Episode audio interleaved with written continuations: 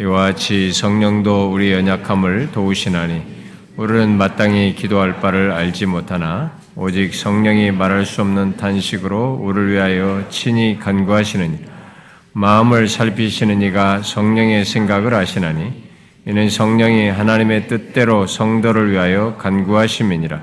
우리가 알거니와 하나님을 사랑하는 자 곧 그의 뜻대로 부르심을 입은 자들에게는 모든 것이 협력하여 선을 이루느니라 하나님이 미리 아신 자들을 또한 그 아들의 형상을 본받게 하기 위하여 미리 정하셨으니 이는 그를 많은 형제 중에서 맏아들이 되게 하려 하심이니라. 또 미리 정하신 그들을 또한 부르시고 부르신 그들을 또한 의롭다 하시고 의롭다 하신 그들을 또한 영어롭게 하셨느니라. 음. 우리가 알거니와 하나님을 사랑하는 자 곧 그의 뜻대로 부르심을 입은 자들에게는 모든 것이 협력하여 선을 이루느니라. 음.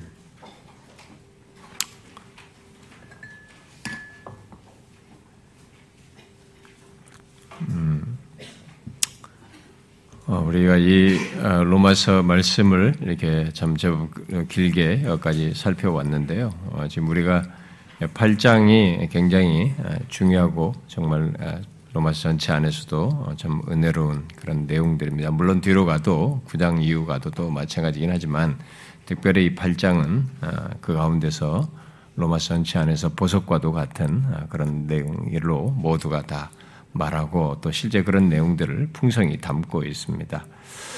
아, 그런데 이제 어쨌든 우리 교회 성도들이 로마서 앞부분부터 쭉 같이 함께 온 우리 지체들은 참 어 쩌면은 뭐 제가 누누이 얘기하지만 그분들은 정말 복된 시간들을 갖는 것입니다. 뭐 자신들이 이것을 얼마나 풍성히 이해하느냐, 그들이 적용하느냐 하는 것은 뭐 좀 그것에 따라 다를 수도 있겠지만 예, 일단은 정말 귀한 시간입니다. 8장의 뒷부분에도 우리가 살펴볼 내용도 나머지 내용도 그런 귀한 내용들인데요.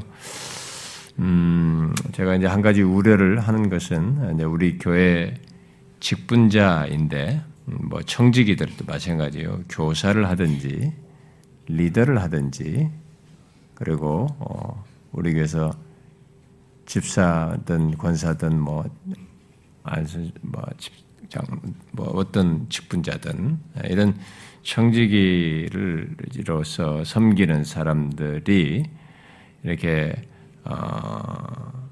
하나님께서 자신들이 이렇게 정직이직을 잘 감당하기 위해서는 항상 기본적인 것이 영혼의 공급 속에서 해야 되는데 이 영혼의 공급은 어, 나 혼자 있어서 그렇게 잘 되지 않습니다. 가장 기본적이고 그 다음에 주되게 영혼의 공급이 되는 것은 은혜의 방편이에요. 근데 은혜의 방편에 소홀하면서 직분자로 있다, 또 어떤 청지기직을 감당한다 정상적일 수는 없습니다. 뭐 아무리 자기가 무슨 변명을 해도 그것은 정상적일 수가 없습니다. 그가 하는 변명은 거짓말입니다. 성경적으로도 맞지도 않고 성령을 기만하는 것입니다.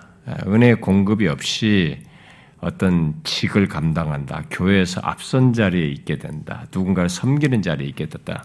그건 위선자가 되는 것입니다. 바리새인이 되는 것이에요. 그래서 아, 은혜 방편에 충실하지 뭐 어떤 사람이 어떤 경우에 우리 인생 속에 좀 부득불하게 아, 어, 이렇게 은혜 방편에 다 충실히 참여하지 못할 그런 상황이 있을 수도 있고 어려움이 있을 수도 있습니다.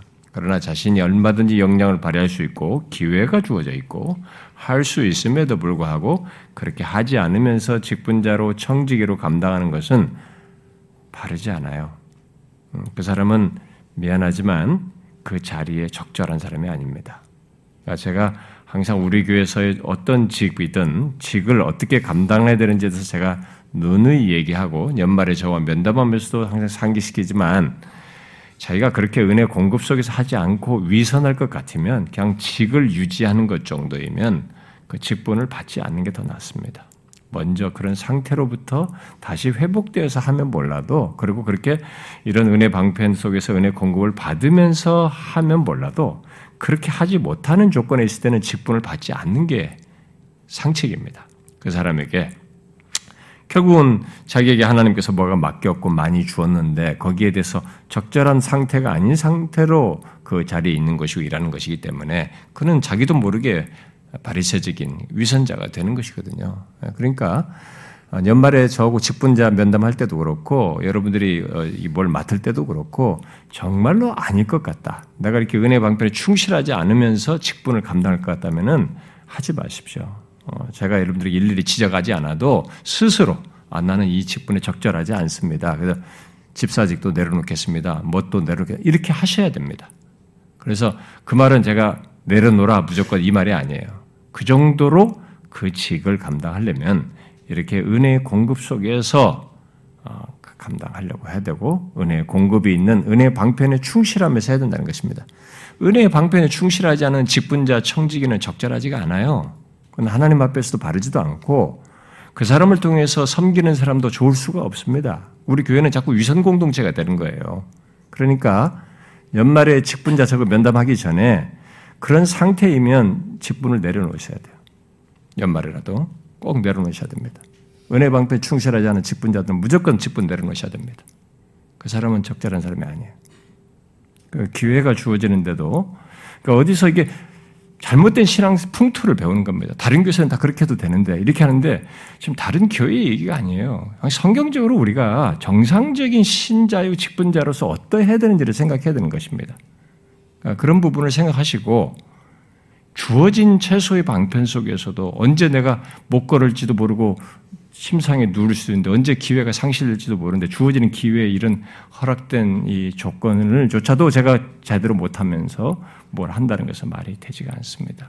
그러니까 여러분들이 어떤 직분이든 청지기를 감당할 때는 기본적으로 어, 은혜의 공급 속에서 하기를 바라고 은혜의 공급은 은혜 방편 속에서 있으니까 은혜 방편에 충실하시면서 하시기 바랍니다.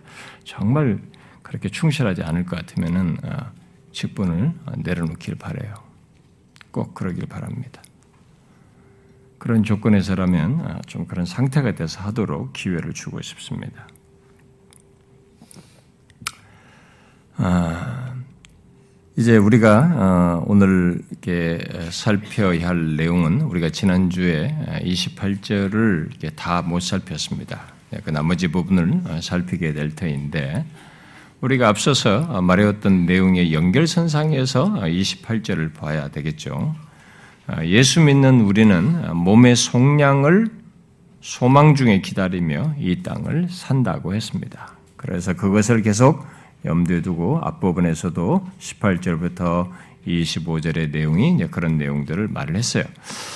아, 그러나 우리는 예, 몸의 속량을 소망 중에 기다리며 사는 이 인생 여정 속에서 아직은 우리가 영화롭게 되지 않았기 때문에 이 땅을 사는 동안은 우리는 우리의 연약함 속에서 그 삶의 여정을 갖고 있어서 아, 그 그런 조건에서 어떤 상황에서 하나님의 뜻을 따라서 이렇게 가야 되고 또 어떤 상황에서 절박하게 하나님을 찾고 구해야 되는데 그때 우리는 어, 마땅히 기도할 바를 알지 못하는 다시 말해서 하나님의 뜻에 일치되는 간구를 하지 못하는 그런 연약함을 우리는 가지고 있습니다. 자, 그런 우리들에 대해서 어, 우리는 놀라운 이제 얘기를 듣고 있습니다. 여기 계속되는 내용에서 어, 우리는 성령 하나님께서 그런 우리의 연약함을 도우셔서 말할 수 없는 탄식으로 어, 그냥 우리의 마음을 매개체로 하여서 말할 수 없는 탄식으로 간구하심 간구하심으로써 결국 하나님의 뜻대로 우리를 위해서 간구하시는 이런 놀라운 일이 있다는 것입니다. 그러니까 굉장히 비밀한 일이 우리 예수 믿는 사람에게 있는 것이죠. 바로 그런 성령의 도우심이 있기에 하나님을 사랑하는 자, 곧 그리스도인은 인생 속에서 하나님의 뜻이 이루어지는 삶이라고 하는 것을 경험하게 되는 것입니다. 내가 하나님의 뜻대로 어떤 상황에서 어떻게 가야 되는지도 모르는 것이 있을 수많은 일들이 그런 상황들이 내 인생 속에 전개되는데도 불구하고 그 가운데서도 하나님의 뜻이 이루어지는 것을 경험하게 되는 것이죠.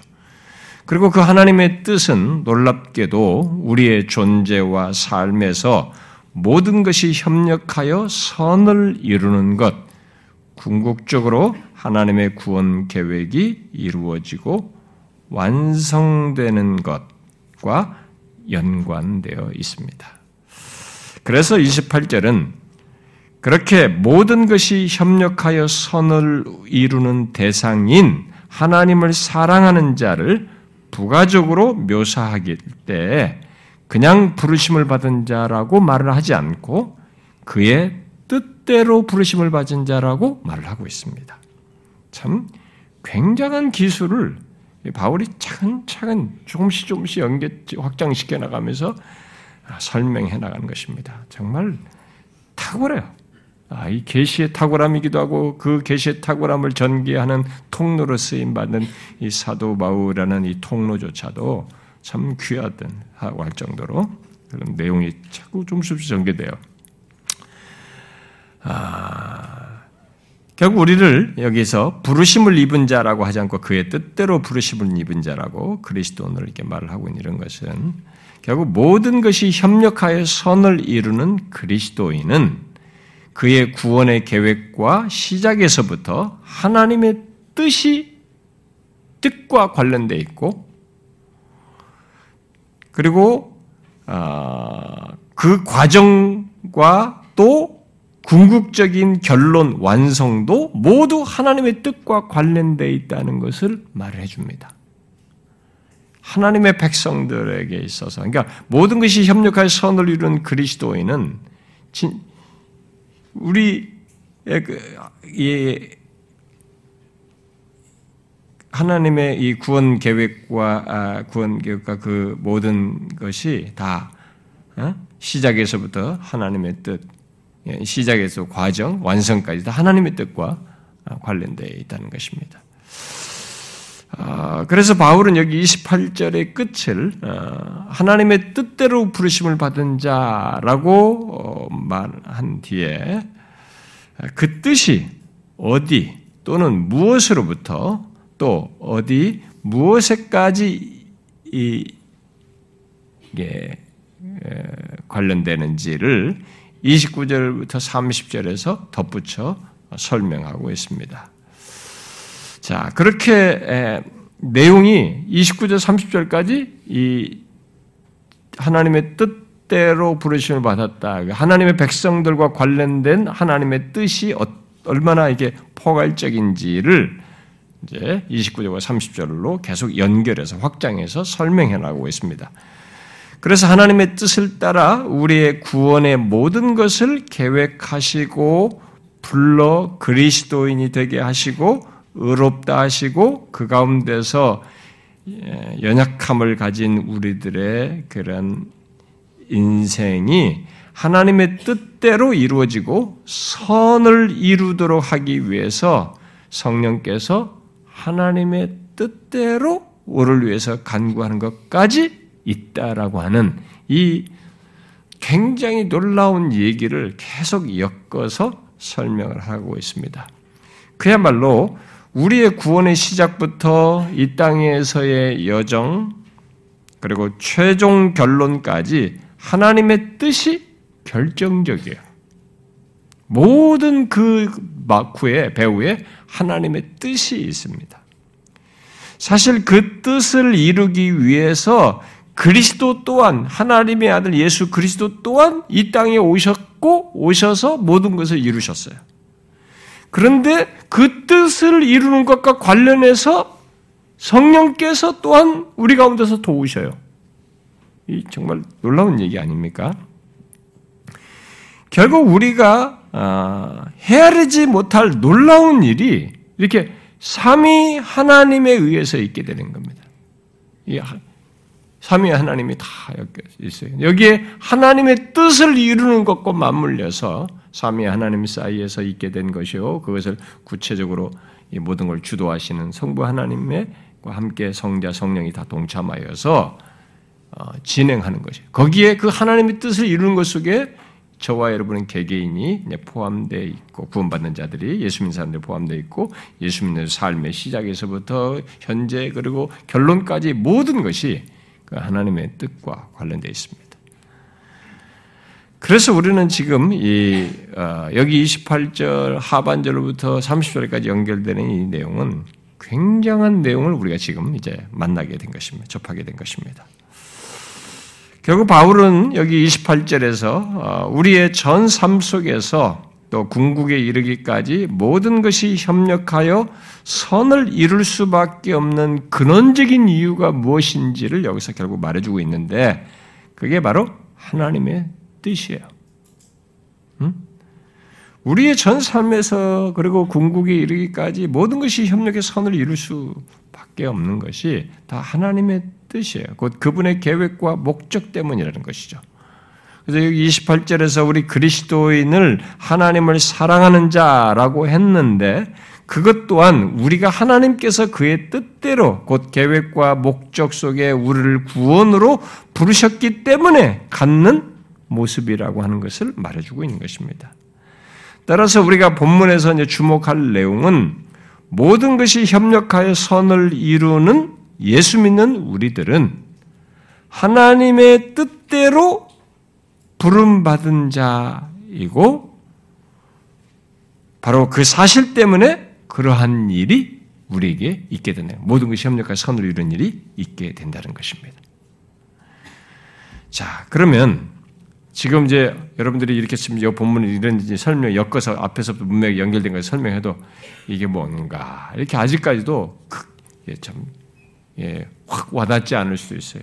너무 이게 이 말을 통해서 너무 많은 포괄적인 담고 있어서 이게 와닿지 않을 수 있는데 이제부터 우리가 이제 좀 더 계속 펼쳐가면서 보게 될 것입니다. 자, 그럼 먼저 여기서 우리가 이제 오늘 본문의 이 하반절 28절 하반절에서 우리가 지난주에 다루지 않았던 아, 예, 원문상에서 하반절이죠. 우리말 번역상으로는 아, 예, 곧 그의 뜻대로 부르심을 입은 자들이라고 말한 아, 이것을 좀 예, 오늘은 좀 다뤄야 되는데요.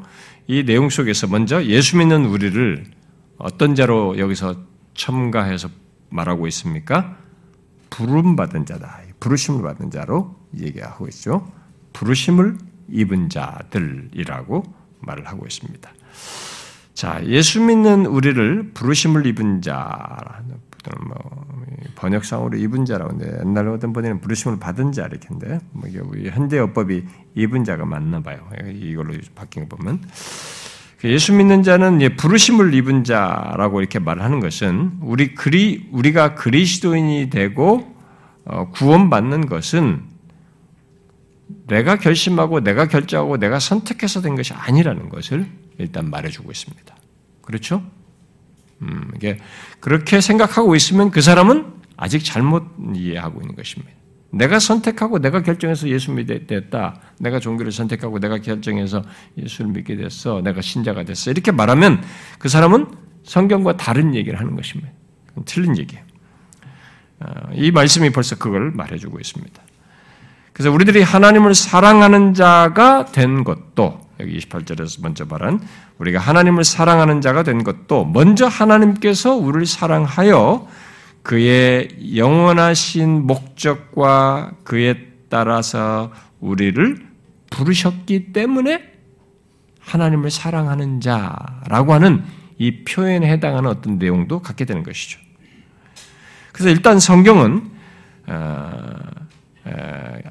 하나님의 부르심을 입음으로써 어, 예수 믿는 우리들은 하나님의 부르심을 어, 입음으로써 하나님을 사랑하는 자의 모습을 갖는다는 것을 말을 해주고 있는 것이죠. 자, 우리는 흔히 아, 이제 이런 아, 하나님의 부르심 이렇게 하나님의 부르심을 받아 하나님을 사랑하는 자가 사랑하는 자의 모습을 갖게 되는 것, 실제 신자가 되고 구원을 확실히 소유하게 되는 이런 것이 있게 되는 이 부르심을 우리는 교리적인 용어로 효과, 효력 있는 부르심이다. 또는 뭐 효과적인 부르심이다. 이런 말을 effectual calling이라고 말하죠. effectual이라는 말을 쓰는데 뭐 또 번역자들에 따라서 유효한 부르심 뭐 다양하게 이제 번역하기도 하는데요. 지금 여기서 말하는 부르심은 그런 효, 력 있는 부르심, 효과적인 부르심을 말을 하는 것이죠. 그래서 이 하나님의 부르심은 예, 부르심을 이제 구원하는 예, 구원으로 부르시는 부르심이고 하나님을 사랑하는 자가 되게 하는 부르심을 말을 하고 있는 것이죠. 그래서 효력 있는 부르심입니다. 근데 여러분도 알다시피 성경에서는 우리가 이제 교리적으로 어, 교리를 배울 때 성경에서도 어, 성경이 말하는 바를 교리적인 체계화해서 설명할 때 성경은 부르심은 두 가지 두 종류가 있다. 하나는 에, 예, 우리가 외적인 부르심 또는 일반적인 부르심으로 말을 하는 것과 하나는 내적인 부르심이라고 말을 하고 또는 효력 있는 부르심, 뭐 효과적인 부르심으로 어, 말을 하는 것, 이 두 가지 부르심으로 예, 말을 하죠. 그 외적인 부르심 또는 일반적인 부르심은 예수님께서 우리들에게 유언적으로 말씀, 제자들에게 유언적으로 말씀했죠. 모든 신자들에게 음, 가서 땅 끝까지 복음을 전해라. 모든 사람에게 복음을 전하라라고 말한 대로 어, 우리가 복음을 모든 사람에게 전했을 때 모든 사람이 듣잖아요. 그러니까 복음을 전하라고 한 것에 대해서 듣게 될 때 그들은 일단 이런 차원에서 보면 일반적인 부르심을 누리는 거죠. 우리가 주변에 있는 사람들이든 누구든지 뭐그 옆에 친구든 누구든 가족이든 어떤 사람들에게 아, 복음을 예, 예수를 믿으라라고 하면서 복음을 전했을 때 이것은 일반적인 부르심이죠. 그런 부르심은 아, 우리 주변의 사람들에게서도 우리가 이게 전하면서 어, 어, 그들이 듣는 것에서 어, 갖는 것이기도 하지만 그 예배당 안에도 어 이게 앉아 있는 사람들을 향해서 복음에 대해서 설명을 할 때 그들이 지금 앉아서 귀로 듣잖아요. 네, 그랬을 때 앉아서 이렇게 들어도 그 조건은 그 조건 자체만 외적인 조건 자체는 이제 그게 외적인 부르심, 일반적인 부르심이라고 할 수가 있겠죠. 아, 이런 일반적인 부르심은 아, 계속되고 있습니다. 1세기부터 지금도 지금도 계속되고 있고 주님 오실 때까지 아마 계속되겠죠. 그러나 알다시피 이렇게 외적인 부르심, 일반적인 부르심 소, 부르심을 받는 사람들이 모두가 다 주님께로 나오고 어, 예수 그리스도를 믿고 구원을 얻는 것은 아닙니다. 어, 그들 가운데에는 그런 부르심을 들어도 어, 예수 그리스도께로 반응하지 않는 사람들이 굉장히 많죠. 그들 가운데 그리고 그들 중에 예수 그리스도께 대하여 어, 이제 그들 가운데서 뭐 오히려 상대적으로 소수죠. 많은 사람이 듣지만 다가 아니라 그 중에 어떤 일부가 다르게 반응하죠. 거기에 대해서 어떤 어, 예수 그리스도를 향하여 반응하는 그런 요즘 같은 경우는 어떤 사람이 하나가 그렇게 반응하면 아주 특별하게 지금 보게 되는 너무 소수죠. 요즘 같은 경우는 음, 그런 일이 있습니다.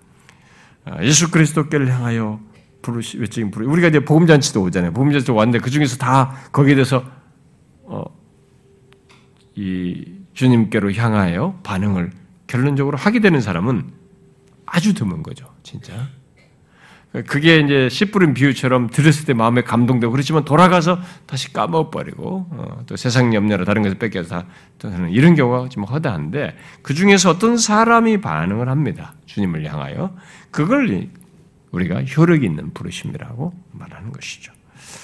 바로 이런 사실과 관련해서 예수님께서 마태복음 22장에서 그 비유로 말씀을 하셨죠. 거기서 예수님은 왕의 잔치에 사람들을 이렇게 초대하게 되는데 그들이 그 초청에 응하지 않았죠.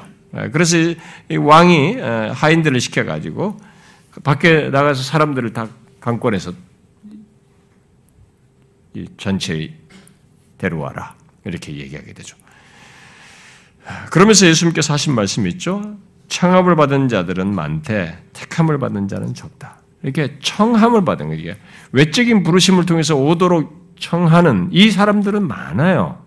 그런데 그들 중에서 이렇게 어, 택함 받은 자로 말하는 효력 있는 부르심에 의해서 어, 거기에 참여하게 되는 이 사람은 적다 이렇게 말을 했습니다. 그래서 강권에서 온 왔다 강권에서 잔치에 참여한 사람들이 바로 효력 있는 그, 그런 사람들에게 일어나는 것을 우리가 여기서 말하고 보면 효력 있는 부르심이 있게 된 사람이라고 말을 하게 되는 것이죠. 물론 이런 효력 있는 부르심은 강권에서 오게 됐다는 이런 것을 가지고 오해를 하면 안 됩니다. 기계적으로 또 억지로 강압에 의해서 그 사람이 뭐 예수를 믿게 됐다거나 뭐 이렇게 됐다거나 뭐 이런 것을 말하지는 않습니다. 가끔 뭐 극적인 체험을 얘기하면서 이렇게 하더라도 그 가운데서도 극적인 어떤 경험, 하나님 나를 굴복하게 하는 어떤 사건을 경험해도 하나님은 그 가운데서도 기계적으로 하지는 않습니다. 인격적인 승복을 하게 하죠. 이, 이 효력 있는 부르심은 인격적인 승복 속에서 있게 되는 것입니다. 그래서 인격적인 역사 속에서 어, 그 효력 있는 부르심을 있게 하셔서 어, 이 그때 이 부르심은 우리가 효력이 있다라고 할 정도로 자기 자신이 저항하기 어려운 것이 저항하지 어려운 그런 부르심을 받게 되는 것이죠. 어, 바울은 어, 이런 사실 이렇게 효력 있는 부르심에서 오게 된 사람들을 바로 그리스도인 성도로 규정하여서 말을 하는데 이 로마서에서도 그런 얘기를 했죠. 한번 이런 참고로 한번 읽어봅시다. 로마서 1장을 한번 보세요.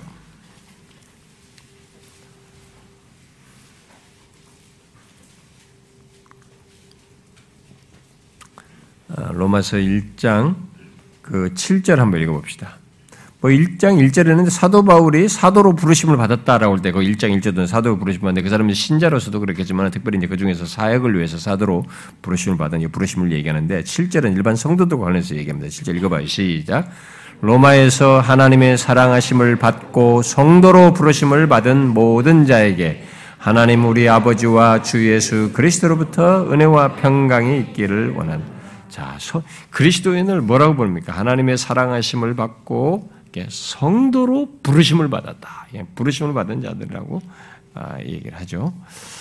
아, 또 이런 거 이런 표현과 관련해서 이렇게 이런 식으로 정확하게 부르심을 받은 자, 신자를 부르심 받은 자로 말하는 이런 정확한 표현들을 뭐 각 서신들마다 보면 서두에 많이 있어요. 고린도서나 뭐 이게 다 여러가 있는데 네, 그 중에서 다시 다른 거 좀 주목할 만한 다른 거 하나만 더 찾아봅시다. 여러분 어, 계시록 바로 앞에 있는 유다서를 한번 보세요. 유다서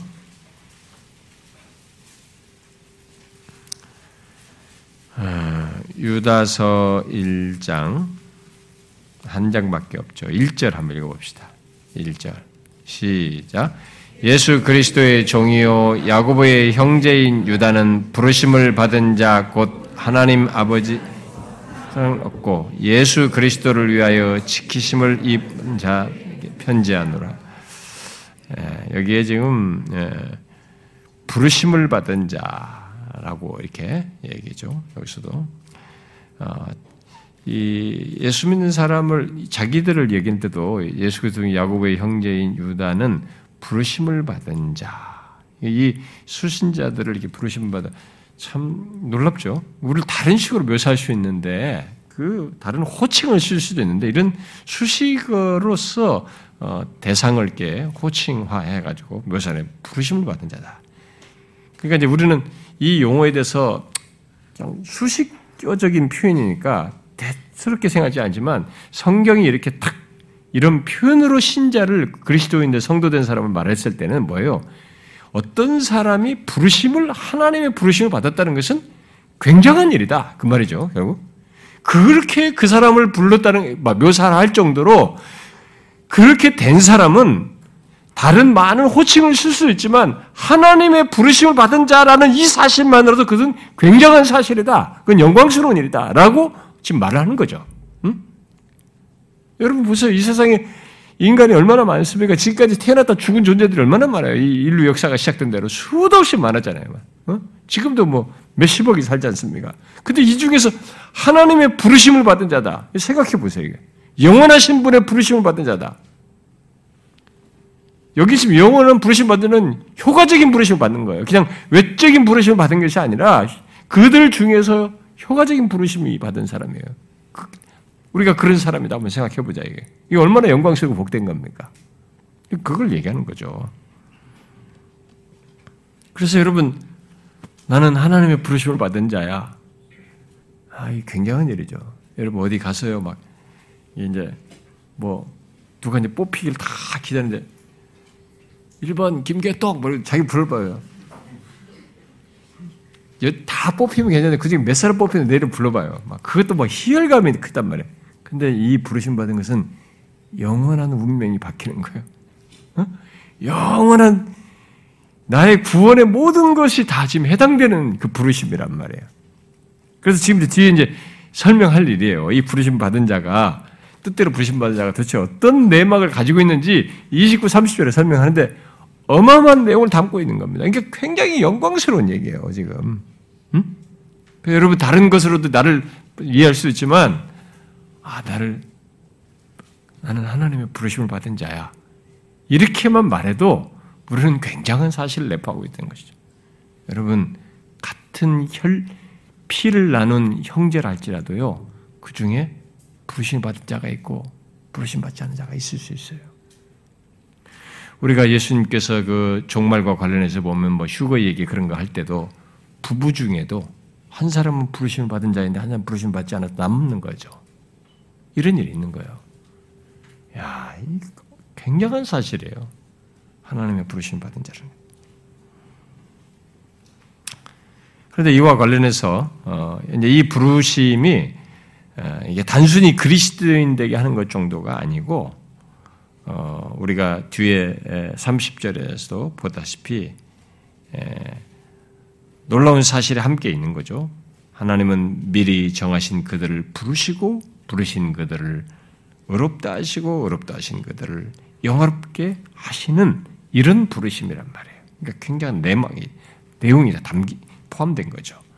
자, 이와 관련해서 어, 우리가 좀 이 부르심과 부르심에 대한 이런 표현과 관련해서 읽어야 아주 중요한 본문이 하나 있는데요. 여러 본문 중에서 어, 여러분 디모데 후서를 한번 읽어봅시다.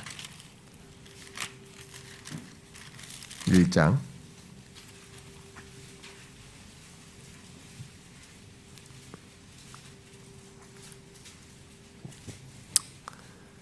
디모데 후서 1장 9절 어, 한번 읽어봅시다. 시작.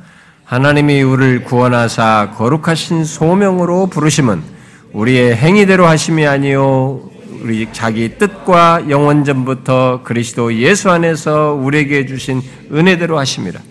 이 구절은 제가 뒤에 가서 다시 한번 읽어야 되는데요. 이것은 오늘 본문과 관해서 뜻대로 부르신 것 관해서 그것을 쫙 설명해 준 아주 좀 더 풀어서 설명한 아주 중요한 구절이에요. 그래서 하나님이 우리를 구원하사 부르셨어요. 근데 이 부르심은 거룩한 소명으로 부르셨어요.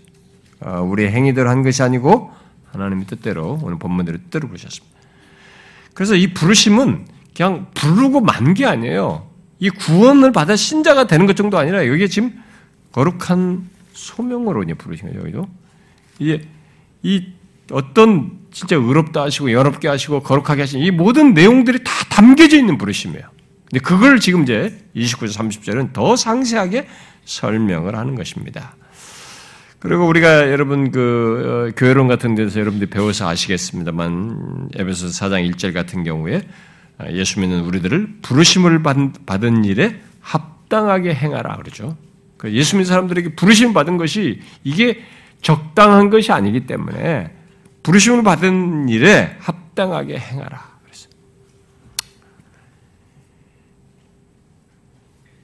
여러분 자기 자신에 대해서 다른 모든 것으로 설명할 수 있지만 여러분들이 이제 이 구절과 함께 29, 30절을 읽게 되면 살피게 되면 야 하나님의 부르심을 받은 자라는 게 이렇게 어마어마한 것이구나 너무 복된 거나 내가 하나님의 부르심을 받은 자다 이 사실만으로도 충분히 행복한 내용을 담고 있어요.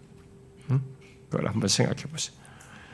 자, 그래서 여기 그리스도인은 부르심을 받은 자라고 이렇게 말한 것에 대한 이제 구체적인 설명이 어, 그, 그것이 말하는 것이 이제 30절에서도 계속 연결해서 말을 하듯이 어, 부르고 끝나는 게 아니라 예, 예, 그런 영화롭게 되기까지 심지어 그 이전부터 어떤 것이 연결되어서 그런 일이 있게 됐고 영화롭게까지 된다라는 것을 얘기를 합니다. 그리고 이제 오늘 그 28절에서도 하나님을 사랑하는 자로 부르심을 받은 자를 하나님을 사랑하는 자로 연결한 것에서도 알 수 있듯이 부르심을 받은 자는 분명한 그 그냥 호칭의 문제가 아니라 그의 존재와 삶의 내용이 있는 거죠. 자기에게 이 부르심을 받은 자라고 하는 어떤 내용을 갖는 거죠. 그러니까 결국 증거와 특징을 갖는 거죠. 자연스럽게. 그, 렇다고 하는 것을 29절, 30절에 설명해 주는 것입니다. 아, 그래서 제가 음, 그런 것과 관련해서 우리들이 부르심 받은 자인지 어, 예, 확인해 볼 수 있는 뭐 시금석이라고 하면서 어떤 특징으로서 로준스가 말을 하는데 참 로준스 목사는 청기도들이 가지고 있는 이런 것들에 대해서 잘 규명하는 것에 어, 맥을 같이 해서 이런 것에 대해서 이런 얘기가 나왔을 때 좀 설교를 하던데요. 제가 그 중에 몇 가지 예, 그것을 좀 잠깐 인용해 드리고 싶습니다. 이 사람이 어, 내가 부르심을 받은 자인 것을 어떻게 알수 있, 아, 확인해 볼 수 있는 그런 뭐 시금석이라고 하면서 얘기를 한 거죠. 그 말은 결국 이렇게 부르심을 받은 자는 하나님의 사랑하는 자로 이렇게 말할 만큼 이 30절의 내용을 담고 있을 만큼 어떤 내용을 가지고 있다는 거죠. 어, 그런 차원에서 어, 이제 확인해 볼 수 있는 시금석이라고 말을 한 것인데 뭐 이렇게 그냥 쭉 설명해 놓은 것을 제가 정리해서 한 여섯 가지 정도로 그 사람의 설명에서 뽑을 수가 있었어요. 네, 그걸 한번 보세요. 한번 여러분들이 들어보시고 체크해 보십시오. 자, 아, 먼저 어, 부르심을 받은 자는 음, 로준스 목사는 어, 어, 부르심을 받은 자인지를 어떻게 확인할 수 있냐면 내가 솔직하게 말해서 나에 대해서 나의 나된 것이 하나님의 은혜라고 말할 수 있는지를 통해서 알 수 있다라고 첫 번째 내용으로서 말을 했어요. 왜냐하면은 부르심을 받은 자는 나의 무엇에 아까 디모데후서 1장에서 말했다시피 9절에서 말했다시피 나의 무엇에 의해서가 아니라 하나님의 하나님이 은혜로 불러서 된 거잖아요. 은혜로 불러서 된 것이기 때문에 자기를 솔직하게 볼 때 이 부르심 받은 자라고 하는 특징은 뭐냐? 그것에 대해서 증거는 뭐냐? 나, 나의 나 된 것은 하나님의 은혜다라고 말할 수 있느냐라는 거예요. 정직하게. 아주 솔직하게 말이죠. 아, 그는 이, 이런 시, 이 시금석을 말하면서 이렇게 덧붙였어요. 음, 여러분은 여러분 자신을 보고 기이하게 생각하십니까? 참된 그리스도인은 자기 자신을 이해할 수 없는 사람입니다. 자기를 이해하기 어렵, 어렵다는 거예요. 내가 어떻게 이렇게 됐는지.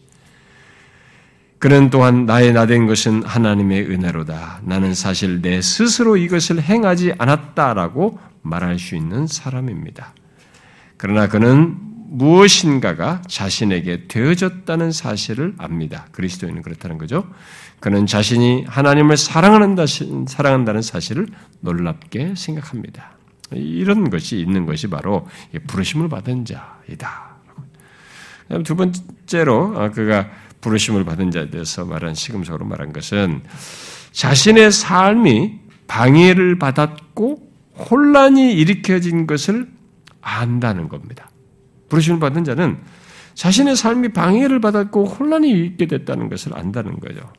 그 말은 하나님께서 자신에게 무엇인가를 행하셨다는 걸 안다는 거예요. 난 내가 하나님 부르시지 않으셨다면 그냥 이렇게 살아갔을 텐데, 뭐 옛생활대로 그냥 뭐 지금 다른 사람 살듯이 막 즐기고 먹고 그냥 허망하게 살았을 텐데, 그게 딱 끊긴 거예요, 진짜.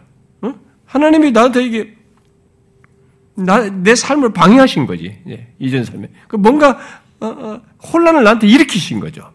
그런 것을 있게 됐다는 것을 아는 사람이 바로 부르심을 받은 사람입니다.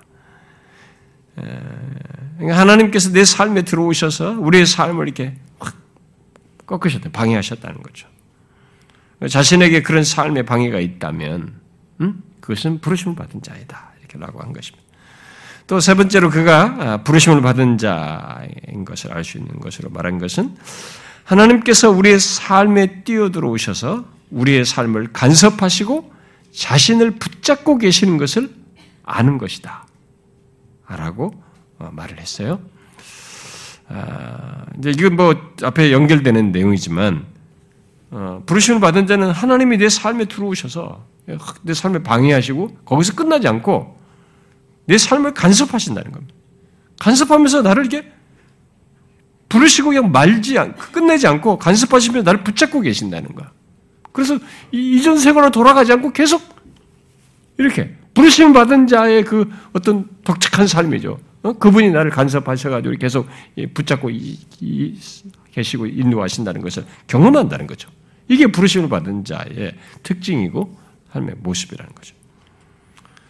어, 뭐 내가 기독교를 갖기로 결정해서 갖게 된 것이 아니라 빌립보 3장 말씀대로 잡힌 받은 자들이라는 거죠. 우리는 잡힌 받은 것이죠.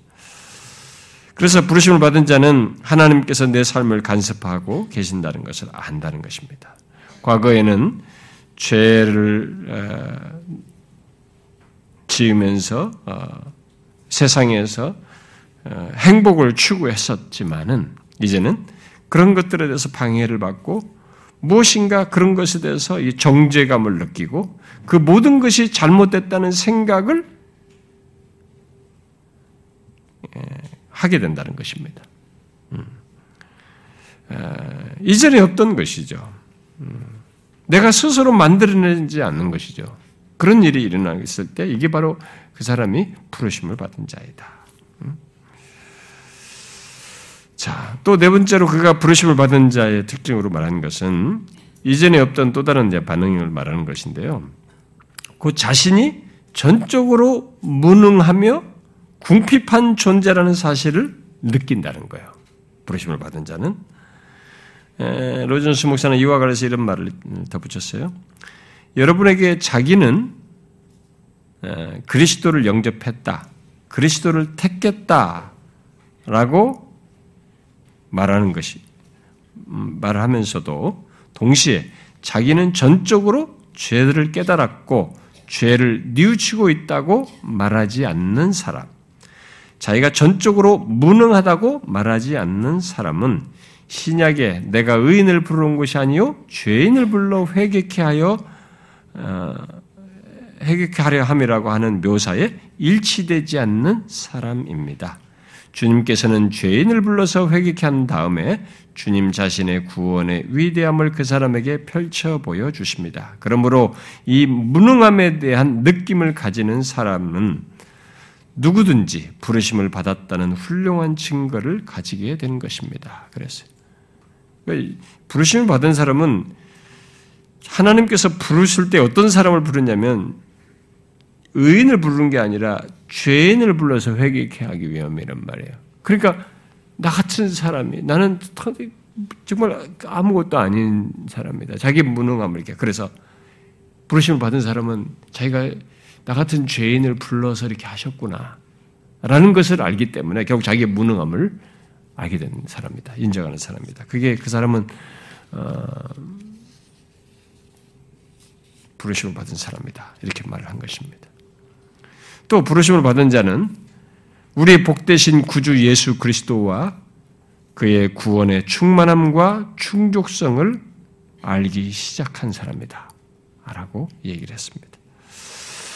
음, 부르심을 받은 자는 내가 그냥 어떤 종교라는 곳에 풍경, 영역으로 딱 들어온 것이 아니고, 이 불러서 누구, 누, 어, 뭘, 어떤 일이 이게 이 모든 불러서 결국은 부름받은 자의 자신의 모든 시작과 이렇게 된 것의 이유와 근거와 자신의 모든 삶의 가치와 역동성이 다 예수 그리스도와 관련되어 있다는 것을 알기 때문에 부르심 받은 자는 예수 그리스도와 그의 구원의 이 충만함과 충족성을 알게 된다는 거죠. 아, 거기서 이, 그, 그 때문에 그 사실 안에서 내가 이렇게 부름받아서 어, 예, 이런 여기에 있게 되고 구원을 얻게 됐구나라는 것을 알게 된다는 거죠. 그래서 부, 부름을 받았다고 하는데 이런 복음의 내용을 아, 그런 내용에 대해서 알지 못한다고 한다면 그 사람은 부르심을 받은 자라고 말할 수 없다는 거죠. 그래서 부르심을 받은 자의 가장 큰 소원은 주님을 더욱더 아는 것이다. 이렇게 그가 덧붙입니다. 그리고 마지막으로 그가 말한 것 하나를 좀 덧붙이면은 부르심을 받은 자는 징계가 자기에게 유익하다는 것을 안다는 거예요. 성경에서 이 징계를 얘기하면서 부르심을 받은 자에게는 징계가 있는 것으로 묘사를 하는 것을 아마 연관해서 붙인 것 같습니다. 그러니까 부르심을 받은 자는 그렇게 하고 방치하는 게 아니죠. 그 사람에게는 유익을 위해서 부른 자들을 계속 이끌기 위해서 징계도 하시기 때문에 그런 징계가 자기에게 유익하다는 걸 알고 사는 사람. 예, 그 사람이 바로 부르심을 받은 자라고 설명하는 것으로 보여집니다. 그러면서 덧붙이기를 여러분은 징계가 여러분에게 좋은 것을 해주었다고 말할 수 있습니까? 여러분은 그것 때문에 하나님께 감사할 수 있습니까? 여러분은 시편 기자와 같이 하나님께 머리를 숙이고 그 모든 것 때문에 감사할 수 있습니까? 고난 당하는 것이 내게 유익이라고 말하면서 그랬어요. 그렇다면 그 사람은 부르심을 받은 자에나는 분명한 증거라는 것입니다. 지금 말한 이런 내용들이 부름받아서 있는 것들이라는 거죠. 그래서 성경이 부르심과 관련해서 기술된 표현들을 아마 이렇게 종합해서 설명한 것으로 보여집니다. 그래서 부르심 받은 자, 여러분들은 이런 내용들이 다 있죠? 예. 네. 부르심 받은 자, 야, 나 부르심 받았어. 나 혼자 막 부르심 받았다. 이렇게 혼자 생각하고 있는 게 아니라 그건 내용이 있는 거죠. 내 삶이 바뀐 거죠. 그가 내 삶에 불러가지고 이전처럼 못 살게 하는 거지. 죄도 옛날 같으면 뭐 죄인지도 몰랐죠. 근데 이제는 죄가 다 선명하잖아요. 부르심 받았기 때문에 이게. 그 죄 짓고 못 살겠고, 죄를 지면 속이 쓰리고 힘들고, 어? 그거, 그래서 죄를 짓고도 하나도 아픈 것도 없다. 자기가 어? 죄를 뭐 생각으로, 입술로, 행동으로 지는데도 그게 뭐 전혀 자각도 없다. 그건 문제가 있어요. 부르심 받은 자는 하나님이 내 삶을 이렇게 방해하셨거든. 간섭하셨다. 이전대로 못 살게 하셨다. 부르심 받은 자의 모습이라는 거죠. 결국 하나님의 부르심을 받은 자는 어, 이렇게 효력 있는 부르심이라고 할 만한 분명한 증거들이 내용들이 더불어서 연결되어서 같이 있는 것이죠. 그런데 오늘 본문에서 우리가 주목할 더욱 중요한 표현은 어, 그 앞에 쓴 말입니다. 뭡니까? 그의 뜻대로라는 말입니다. 로마서에서 어, 여기 지금 이 8장의 문맥에서 지금 문맥에서 이 단어는 굉장히 중요한 말입니다. 하나님께서 예수 믿는 우리를 부르신 것이 그의 뜻대로 부르셨다는 것을 말하고 있고 그의 뜻대로 부르셨다는 것은 왜 모든 것이 협력하여 선을 이루게 되는지에 대한 근본적인 이유를 말하는 것이기도 합니다. 그러니까 그 누구도 막을 수 없고 꺾을 수 없는 하나님의 뜻, 그의 목적 때문에 우리 그리스도인들의 삶은 모든 것이 협력하여 선을 이루게 된다는 것입니다. 굉장한 얘기입니다. 하나님은 처음부터 가지셨던 계획, 뜻을 이루기 위해서 우리의 삶 속에서 모든 것을 사용합니다. 지난주에 살폈던 것처럼 내 삶에 있는 힘든 일, 심지어 내가 범한 죄까지도 다 사용해요. 모든 걸 사용해서 선을 이루시는 분이신 거죠. 우리는 우리의 삶에 대해서 이 경이로운 사실을 어, 이제부터 좀 더 펼쳐보기도 하겠지만 이 사실을 알아야 합니다. 여러분은 이 우리를 위한 하나님의 주권적인 뜻, 곧 그의 우리를 위한 하나님의 뜻, 바로 그의 주권적인 통치와 계획에 대해서 아, 계획 때문에 모든 것이 협력하여 선을 이룬다는 사실을 알고 있습니까? 하나님의 뜻 때문에 그분의 주권적인 통치와 아, 계획 때문에 우리의 삶의 모든 것이 협력하여 선을 이루는 것입니다. 이게 우연하게 돌아가는 일이 아니에요. 그분의 뜻 때문에 그 뜻은 직접적으로 그가 관여하는 모든 처음부터 끝까지 다 관여하신 하신 겁니다. 그의 주권적인 통치와 아, 이 계획 속에서 있게 되는 것입니다. 예수 믿는 자의 존재가 결국 나중에 알고 보니까 그렇게 그런 존재인 것을 우리가 알게 되고 우리의 삶이 바로 그런 삶이라는 것을 알게 되는 것입니다. 그래서 우리가 지금 여기 28절부터 30절까지 내용은 표현은 간단한데 이 내용은 아, 진짜 너무 어마어마한 것입니다. 이게 형용할 수가 없는 무궁한 내용을 지금 얘기해 주는 겁니다. 진짜 무궁한 내용을 말해 줍니다. 아, 그래서 여기 지금 선을 이룬다라는 28절의 선을 이룬다는 것은 이 세상 사람들이 말하듯이 또 특히 뭐 무슬림 같은 사람들이 인샬라 그러잖아요. 막 어, 신의 뜻대로 막 어? 알라의 뜻대로 막 그렇게 하냐. 그 사람들은 운명론적으로 그 뜻, 하나님의 뜻을 신의 뜻이라고 말, 알라의 뜻이라고 말하는 건데 그렇게 세상 사람들이나 무슬림들이 말하는 운명론적으로 또 어쩌다 있는 행운으로 생각해서는 안 됩니다. 여기 선을 이룬다는 것은 그런 것이 아니에요. 그러니까 무슬림들이나 이 세상 사람들이 말하는 운명론적이거나 행운 같은 그런 얘기가 아닙니다. 또 여기서 선을 이룬다는 것이 우리들이 이루는 어떤 도덕적인 무엇, 바로 우리의 어떤 탁월함을 말하는 것도 아닙니다. 여기 뜻은 앞에서도 얘기했지만은 하나님의 확고하고 영원한 목적을 말하는 가리키는 거예요. 응?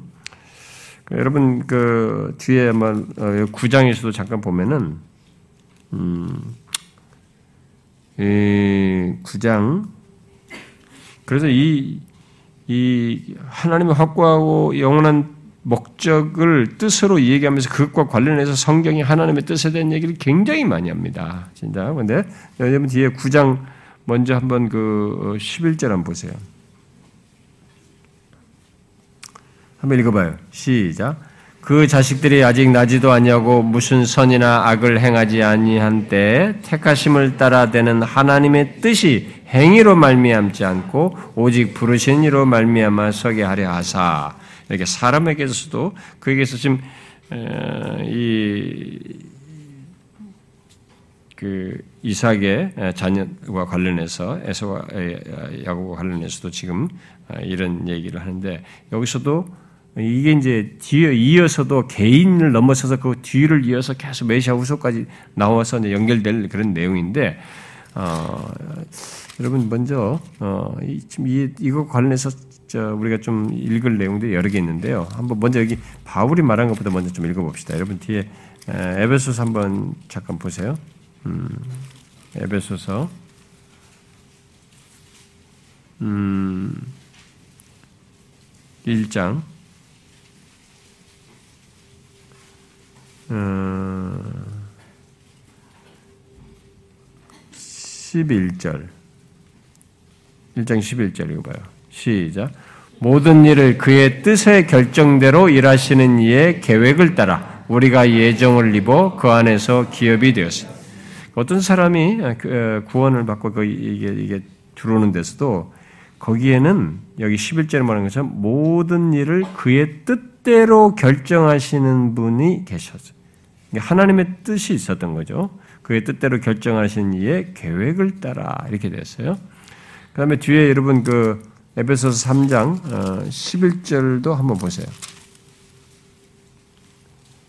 어, 자, 이 3장 11절 한번 읽어봅시다. 시작. 곧 영원부터 우리 주 그리스도 예수 안에서 예정하신 뜻대로 하신 것이라.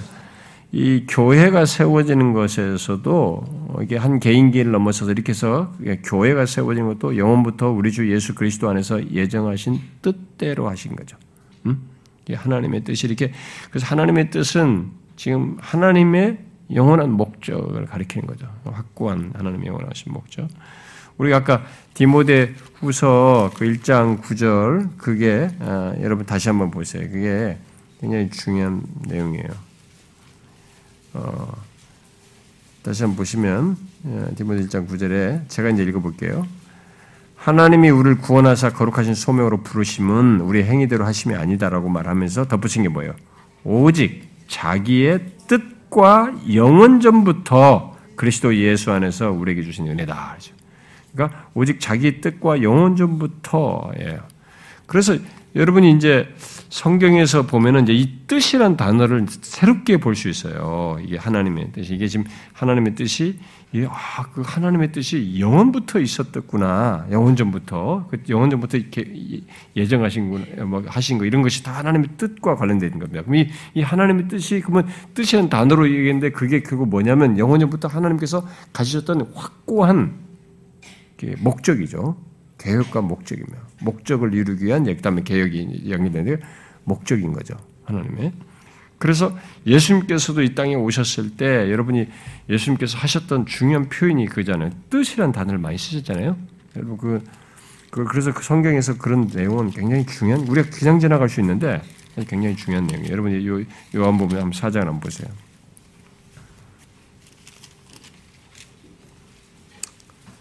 요한복음 4장.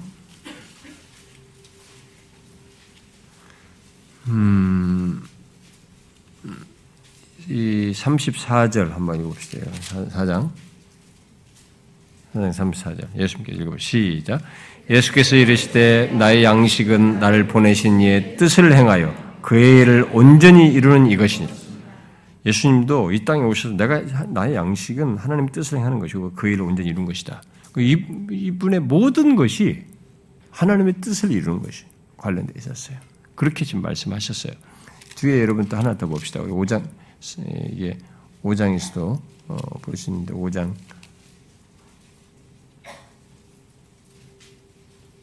어, 5장 30절도 한번 봅시다. 5장 30절 읽어봐요. 시작. 내가 아무것도 스스로 할 수 없노라. 듣는 대로 심판하느니 나는 나의 뜻대로 하지 아니하고 나를 보내신 이의 뜻대로 하려 함으로 내 심판은 의로우니 모든 것이 하나님의 보내신 이의 뜻대로 하시는 것이었어요. 이런 얘기를 요한복음에서 특별히 많이 말합니다. 여러분 뒤에 6장도 한번 보세요. 6장 38절부터 어, 한번 봅시다. 6장 어, 38절부터 40절까지 한번 같이 읽어봅시다. 시작. 내가 하늘에서 내려온 것은 내 뜻을 행하려 함이 아니요 나를 보내신 이의 뜻을 행하려 함이니라. 나를 보내신 이의 뜻은 내게 주신 자 중에 내가 하나도 잊어버리지 아니하고 마지막 날에 다시 살리는 이것이니라. 내 아버지의 뜻은 아들을 보고 믿는 자마다 영생을 얻는 이것이니 마지막 날에 내가 이를 다시 살리라 하시니라. 그 그래서 이 아버지의 뜻은 하나도 이게 실패하는 게 없습니다. 아주 확고하고 어, 조금도 빈틈없는. 그래서 예수님께서도 자기를 통해서 그런 일이 하나도 잃어버리는 그런 것 없이 다 이루어질 것을 얘기했는데 아주 확실한 어, 영원한 목적이 그렇게 이루어지는 것입니다. 이런 내용을 여러분들이 이제 성경에서 보면은 뭐 히브리서 10장 같은 것에서도 그런 걸 인용하면서 얘기하는데 굉장히 많이 강조하는 내용입니다. 그래서 여기서 지금 하나님의 뜻 얘기할 때 이 하나님의 뜻은 일단 영원한 목적을 여러분들이 연상하시면 됩니다. 그걸 위해서 예수 그리스도도 이렇게 오셔서 하셔고 모든 걸 네? 영원부터 이 뜻, 목적을 가지고 뜻을 가지시고 그걸 이루시는데 거기에 부르심을 받은 우리들이 어떤 시기에 내가 조선시대에 태어나지도 않고 복음을 들을 수 있는 시기에 현재와 같은 이 외형은 가지고 있지만 외형은 뭐 나를 구분 짓는 정도의 외형이지 나라고 하는 고유한 인격체를 이 시기에 창조하여서 나를 두시고 복음을 듣고 부르게 하신 여기에 하나님의 목적이 있어요. 뜻이 있는 것입니다. 그러니까 이것은 우리가 헤아리기 진짜 어려운 내용들이 있어요. 이게 영원부터 영원 전부터 가지신 것 속에서 이렇게 진행돼 가지고 복음을 들을 수 있는 시기에 이렇게 구속사가 전개되고 1세기부터 복음이 전해져서 복음을 듣는 시기에 복음을 듣는 사람들인데 그 중에서 어떤 사람이 효력 있는 부르심을 받아서 이렇게 되는 여기에 다 이게 하나님의 뜻이에요. 하나님의 확고하고 영원한 목적 속에서 있는 것입니다. 그러니까 저와 여러분이 지금 이 시기에 복음을 들을 수 있는 시기에 태어나서 복음을 듣고 예수 그리스도 믿게 된 거. 이건 이게 지금 하나님의 그러니까 헤아리기 어려운 그 내막을 가진 하나님의 뜻에 따라서 된 것입니다. 그러니까 지금 이 내용은요. 제가 설명을 어떻게 할 수 있을까 모르겠지만 못할 내용이에요. 그래서 어마어마한 내용입니다. 굉장한 내용이에요. 여러분이 뭐 복음을 듣지 못하는 시대에 태어나서 보세요. 우리가 아니지 않습니까? 구원할 자들의 영혼을 복음을 들으시는 시기에 두신, 두셔서 효력 있는 부르심으로 구원하시는 이 목적을 하나님께서 가지셨습니다. 저와 여러분이 그 사람들이에요. 그런 것까지 생각하면 기이하기 이를 데 없습니다. 그래서 우리의 삶의 목적이 아, 우리의 삶의 모든 것이 협력하여 선을 이루는 것은 하나님의 선하시고 주권적인 뜻 때문에 있게 된 것이에요. 그런데 그 뜻은 일시적인 무엇과 관련되지 않는다는 것이죠. 뒤에 언급되고 있는 29절과 30절에서 보듯이 영원부터 영원까지 하나님께서 택한 그의 백성들에게 선을 보증하는 그런 뜻이에요. 그러니까 영원부터 영원까지 이루시는 이 선을 확실하게 보증하는 그런 뜻입니다. 아, 굉장한 내용인 거죠. 그래서 뒤에 29절과 30절은 우리 그리스도인에 대한 하나님의 미리 아심부터 어, 우리들이 영화롭게 이르기까지 계속 이어지는 소위 황금 사슬, 황금 사슬이라죠. 골든 체인이라고 하는 황금 사슬을 말하고 있습니다. 그런데 이 어, 황금 사슬 속의 모든 내용들이 거기에 사용되는 이 동사들이 동사들의 주어가 다 하나님이에요. 음? 그래서 여기 어, 한, 그 바로 그 모든 것이 본문에서 말하는 하나님의 뜻대로 된다는 것을 설명하기 위해서 거기에 사용되는 이 동사의 주어는 다 하나님입니다. 바로 하나님이 미리 아시고 하나님이 미리 정하시고 하나님이 부르시고 하나님이 의롭다 하시고 하나님이 영화롭게 하시는 것으로 말하고 있는 것이죠. 우리 헬라 성경이나 고대어는 이 동사의 그 주어를 다 담고 있으니까요. 앞에 말한 하나님을 다 담고 있는 겁니다. 해서 하나님이 시작하신 선을 하나님이 마치신다는 것을 말해주는 것입니다. 야, 놀라운 얘기예요. 아무리 이 세상이 타락하고 뒤집어지고 복잡한 일이 생겼어도 하나님이 시작하신 선을 하나님이 선으로 마치시는 것입니다. 그게 하나님의 뜻이야. 하나님의 목적인 것입니다. 굉장한 얘기를 꺼낸 거죠. 음? 이런 내용은 자 우리 가슴 벅찬 내용입니다. 음, 너무 경이롭고 기이한 사실이죠. 너무 비밀스럽고 경탄스러운 사실을 아무리 헤아리려고 해도 헤아리기 어려운 어마어마한 내용을 얘기한 겁니다. 그래서 우리는 이제부터 이제 이런 내용을 하나씩 보게 될 것입니다. 하나님께서 우리를 그의 뜻대로 부르신 것에 담긴 비밀스럽고 놀라운 사실 뒤에 덧붙여서 설명한 것들을 좀 더 세부적으로 살피게 될 것입니다.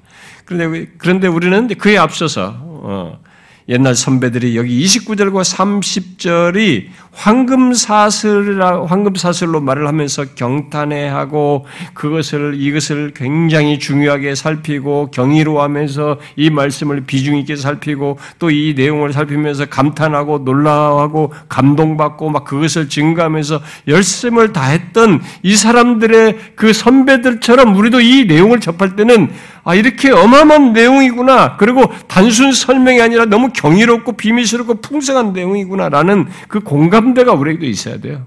음. 오늘날 우리들은 이런 내용을 너무 쉽게 생각합니다. 어? 그리고 빨리 그냥 읽어 내려가 버리면 뭐, 뭐라고 어렵다 어렵다 이게 그냥 이 내용에 대한 이해들을 너무 최소화해서 간단하게 이해합니다.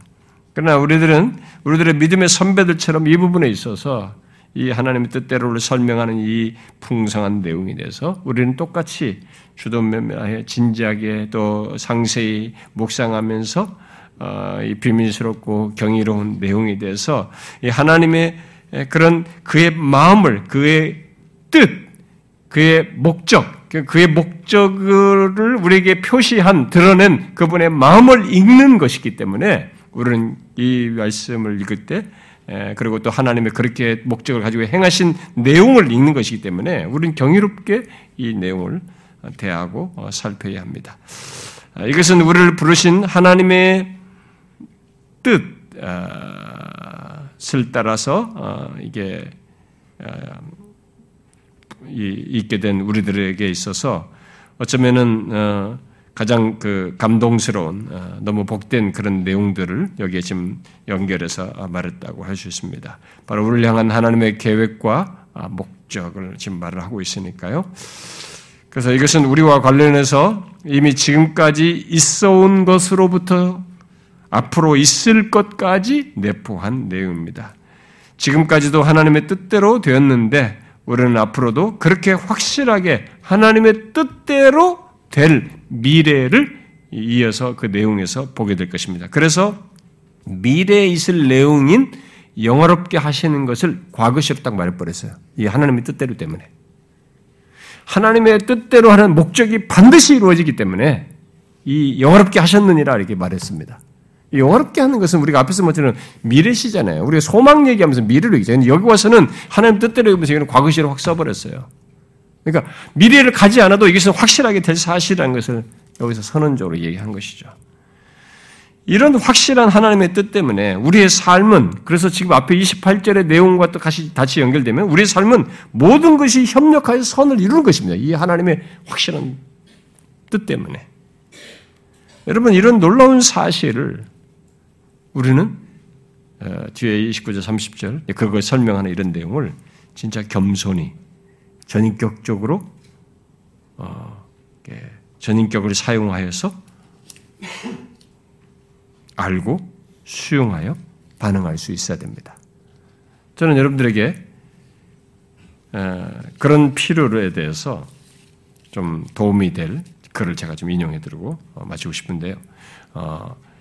어, 제가 이 로준스 목사 제가 읽을 이거 말씀 준비하면서 계속 그 분량만큼 읽어 나가거든요. 같이 좀 같이 다시 한번 옛날에 많이 다 읽었는데 이게 좀 계속 아, 뒷부분 후반부분 출판된 책 말고는 제가 앞부분은 다 읽었었는데 지금 읽으면서 다시 읽어봐요. 이거 할 때 맞춰가 보조를 맞추는데 혹시라도 제가 유용한 것들은 여러분들 인용도 할 수 있고 활용도 할 수도 있어서 제가 같이 보조를 맞추는 어떤 것은 막 진짜 많습니다. 설교 한 편에 막 몇 편씩 되니까 그것도 장난이 아니에요. 시간이 많이 걸려요.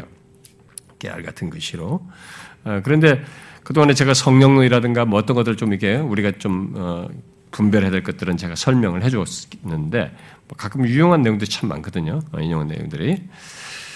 근데 제가 이 내용을 읽으면서 로이존스 목사가 여기 29절과 30절을 강의하기에 앞서서 예수 믿는 우리들에게 이 말씀들에 대해 이 말씀들에서 취할 태도를 말하는 내용이 그 설교 중에 거의 뭐 긴 내용을 담고 있더라고요.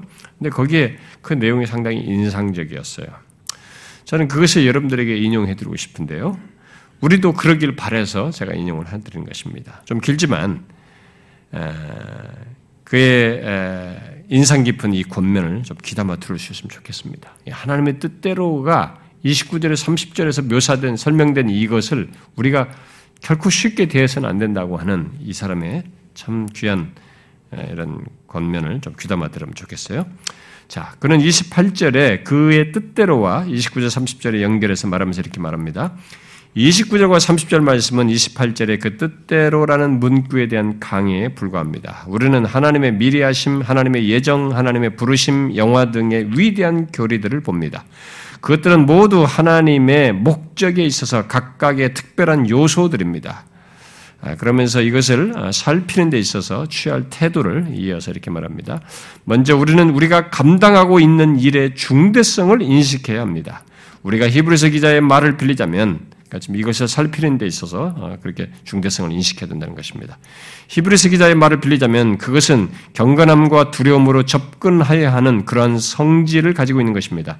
그것이 그러한 것은 우리가 어미하신 하나님의 마음과 생각을 다루고 있기 때문입니다. 29절과 30절은 하나님의 마음을 다루는 것이죠. 그의 뜻을 다루는 거죠. 우리는 감히 하나님의 마음과 목적을 숙고하고 있는 것입니다. 사람은 이보다 더 높은 일에 종사할 수 없습니다. 너무나도 미약하고 연약하고 무가치하고 죄 투성이인 사람들인 우리들이 지금 하나님께서 기쁘신 뜻을 따라서 하나님 자신에 대하여 보여주신 이 특별한 하나님의 뜻의 계시를 함께 살펴보려고 하는 것입니다. 이보다 더 엄숙하고 이보다 더 거룩한 일에 종사할 수는 없는 것입니다. 이 시점에서 우리는 타는 떨기나무 불꽃 가운데 좀 불꽃 중에서 모색이 일어났던 일을 상기하는 것은 좋습니다. 우리가 이 진술을 탐사해 나갈 때 우리는 역시 모세와 같이 거룩한 땅에 서 있기 때문입니다. 이 로마서 8장에서 하나님은 우리에게 하나님의 영원한 생각과 목적에 대한 관점과 통찰력을 주고 계십니다. 이보다 더 고차원적인 것은 없습니다. 그러므로 우리는 이것을 접근하여 나갈 때 우리의 모든 정신이 옳아야 합니다. 그것은 매우 중차대한 일입니다. 우리는 단순히 속적으로 지적인 태도로만 접근하여서는 안 됩니다. 단순히 이론적인 자세로만 접근하는 것은 더욱 안 됩니다. 이것은 철학의 문제가 아닙니다. 이것은 하나님께서 은혜로우시게도 하나님 자신의 마음과 생각을 우리에게 보여주시는 하나의 계시입니다. 우리는 그것을 논쟁적인 방식이나 변론적인 정신으로 살펴나가지 않도록 해야 합니다. 또한 우리가 이러한 교리를 온전히 이해하고 알아볼 수 있다는 생각을 가지고 이 큰 문제를 접근해서는 안 됩니다. 이는 하나님의 생각입니다. 그러므로 만일 우리가 우리 자신의 이해력을 접근의 기초로 삼는다면 실패할 수밖에 없습니다. 그것은 하나님의 목적입니다. 어, 유한한 인간의 죄악된 생각으로는 이것을 온전히 포착할 수 없습니다. 만일 우리가 온전하게 이해할 수 있다면 그것은 우리의 생각이 하나님의 생각만큼 위대하다는 것을 의미하는 것입니다. 그럴 수는 없는 거죠. 여기서 문제되는 것은 여러분이 이해할 수 있는 것이 무엇이냐는 것이 아닙니다. 우리는 모세처럼 출발해야 합니다. 우리는 우리의 발에서 신을 벗고 이 하나님의 생각을 알려주는 계시를 접근해 나가야 합니다. 우리는 여기서 우리가 이해할 수 없고 조화시킬 수 없는 것이 많음을 발견한다 해도 놀라움을 가지지 말아야 합니다. 사도는 구장에 이르게 될 때 이 점을 더욱 분명하게 강조할 것입니다. 우리가 할 일은 이 서신에서 발견하는 모든 것을 완전 무결하게 조화시키며 이해하는 것이 아닙니다.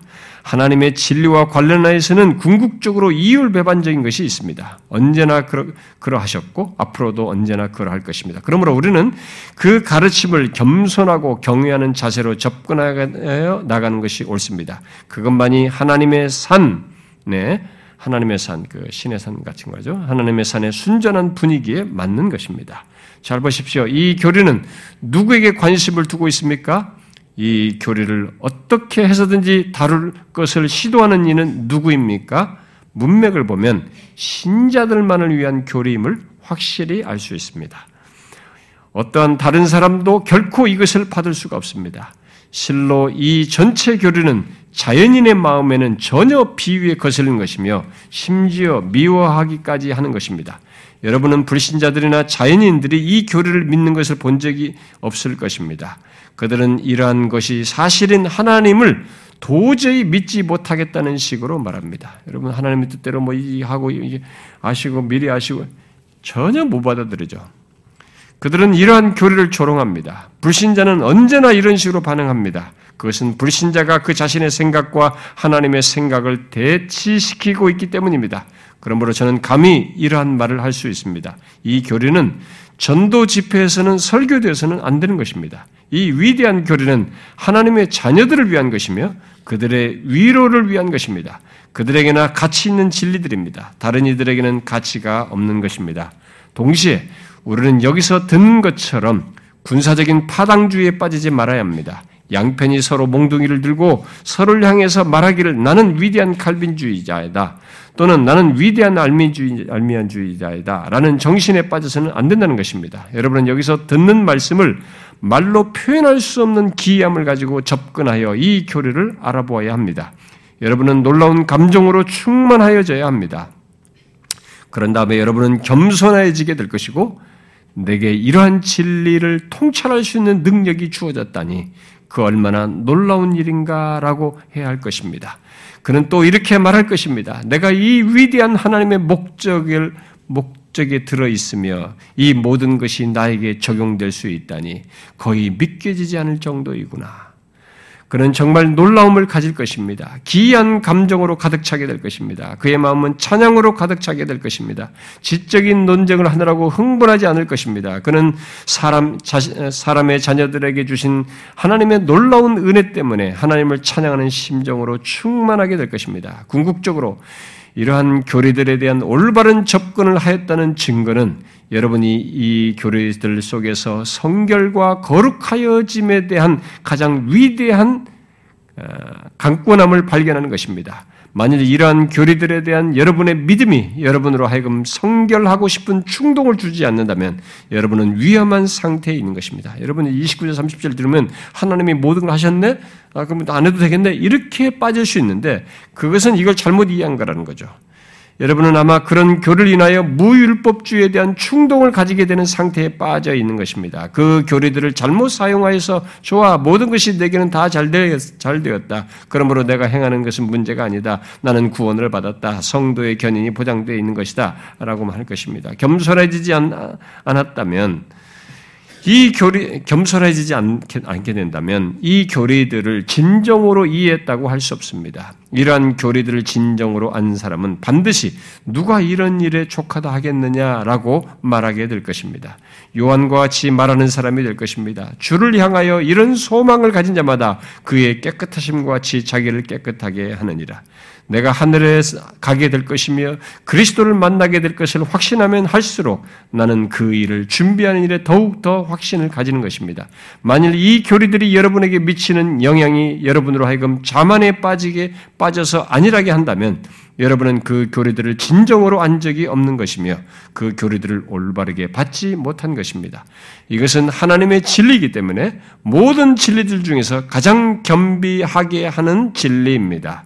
또 가장 높은 진리 때문에 모든 진리 중에서 가장 겸비하게 하는 진리입니다. 영광스러운 진리일수록 우리는 그 진리에 대하여 기하고 놀라야 하는 것입니다. 이 교리에 대한 여러분의 반응은 어떻습니까? 여러분은 어떻습니까? 여러분들은 이 진리에 대해서 여기 28절부터 어, 30절에 이런, 이런 내용에 대해서 놀라워 하셨습니까? 지금까지 이것이 자기에게 있는 하나님의 뜻대로 펼쳐지는 이런 내용에 대한 얘기, 그래서 현재 내 삶의 모든 것이 협력하여 선을 이루는 이 여정 속에 있는 삶이라는 것, 이런 기이하고도 놀라운 일이 하나님의 뜻 가운데 있다는 사실로 인해서 여러분들이 흥분해 보셨어요? 어땠습니까? 이 사람이 말한 것처럼 우리는 이 진짜 모세가 떡이나무 앞에 신을 벗었던 것처럼 하나님의 마음을 들여다보는 하나님의 마음을 계시한 이 내용을 우리가 살피게 될때 아, 진짜 우리는 그래야 되겠죠. 아, 지식 노름하면 안 됩니다. 논쟁 노름하면 안 됩니다. 이것은 뭐 미리 아심이 어떻고 어떻든가 선택이 어떻고 뭐 창세전에 하셨으니 뭐 이렇게 아주 논쟁 삼면서 이게 논쟁을 할 것이 아닙니다. 우리는 이거 다 헤아리지 못할 일이에요. 그러나 이게 하나님의 기이하고도 무한한 그 하나님의 뜻에 대한 설명입니다. 우리의 이해가 다 미치지 못하고 충족하지 못해도 이 기이한 하나님의 뜻, 그게 영원부터 영원까지 연결되어 있어요. 그, 그 뜻, 그 목적을 이루는 것 속에 영원한 목적, 확고한 목적을 이루는 것 속에 저와 여러분이 있습니다. 저와 여러분이 이 세계에 태어나지도 않고 빛이 몇 세기 태어나냐고 이 시기에 태어나서 예수를 믿게 된 것도 이 하나님의 뜻대로입니다. 기이한 일이죠. 그 뜻대로 부르심을 받은 자, 현재 내가 그런 부르심 받은 자라고 할 때 이것은 신묘막측한 스토리를 가지고 있는 것입니다. 배경을 가지고 있는 거예요. 여러분과 제가 영원토록 노래할, 영원토록 찬양할 내용이 다 담겨 있는 것입니다. 왜냐하면 그 뜻 속에는 내가 이렇게 부르심을 받아서 영화롭게 되기까지 모든 자격을 이루기 위해서 그 뜻을 선행적으로 또 이루기 위해서 하나님의 아들이 오셔서 십자가에서 죽으시고 한 것까지 다 포함되어 있거든요. 그런 것 속에서 있게 된 것이어서 어마어마한 실체입니다. 이 뜻은. 우리가 그걸 어떻게 다 해야 됩니까? 진짜 이 사람이 말한 것처럼 떨긴 앞에서 신발을 벗고 겸손히 살펴야 할 말씀이죠. 하나님의 마음을 들여다보는 것입니다. 굉장한 얘기를 우리에게 해주고 있는 거죠. 그래서 이 믿음의 선배들이 The Golden Chain이라고 황금 사슬이라고 하면서 이, 뭐이 말씀을 굉장히 중요하게 해서 아, 이거 가지고 많은 얘기 꺼냈죠. 많은 얘기 꺼냈습니다. 여러분, 먼저 우리가 뒤에 29절, 30절을 아직 더 살피지 않았지만 이미 29, 28절부터 우리는 스타트가 됐어요. 아, 왜 내가 지금 내 인생의 모든 것이 경험되는 모든 것이 협력하여 선을 이루는가?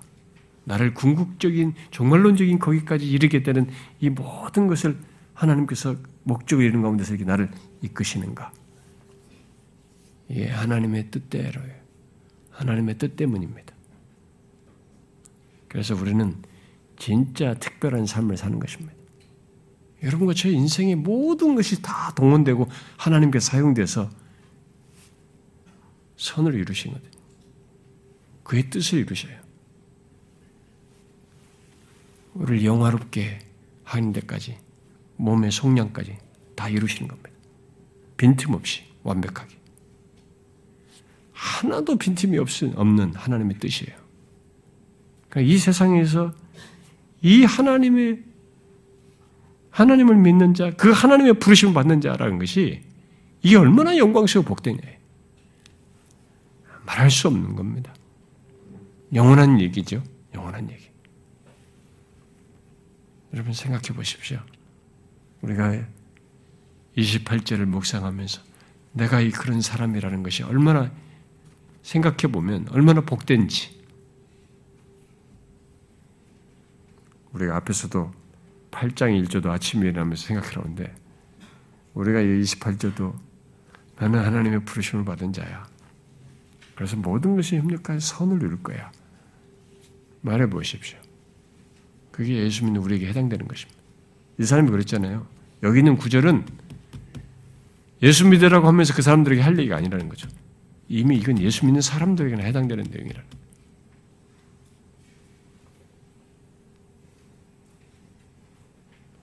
저와 여러분에게 이 계시된 오늘 28절의 이런 말씀들 뒤에 29, 30절 말씀을 더 부유하게 하셔서 이 놀라우신 하나님의 뜻, 우리를 향한 그분의 목적, 결국 그분의 마음을 엿보는 계시된 것 안에서 엿보는 이, 자, 이 순간 그런 내용 속에서 더 부유한 은혜 주시길 바래요. 자, 기도합시다.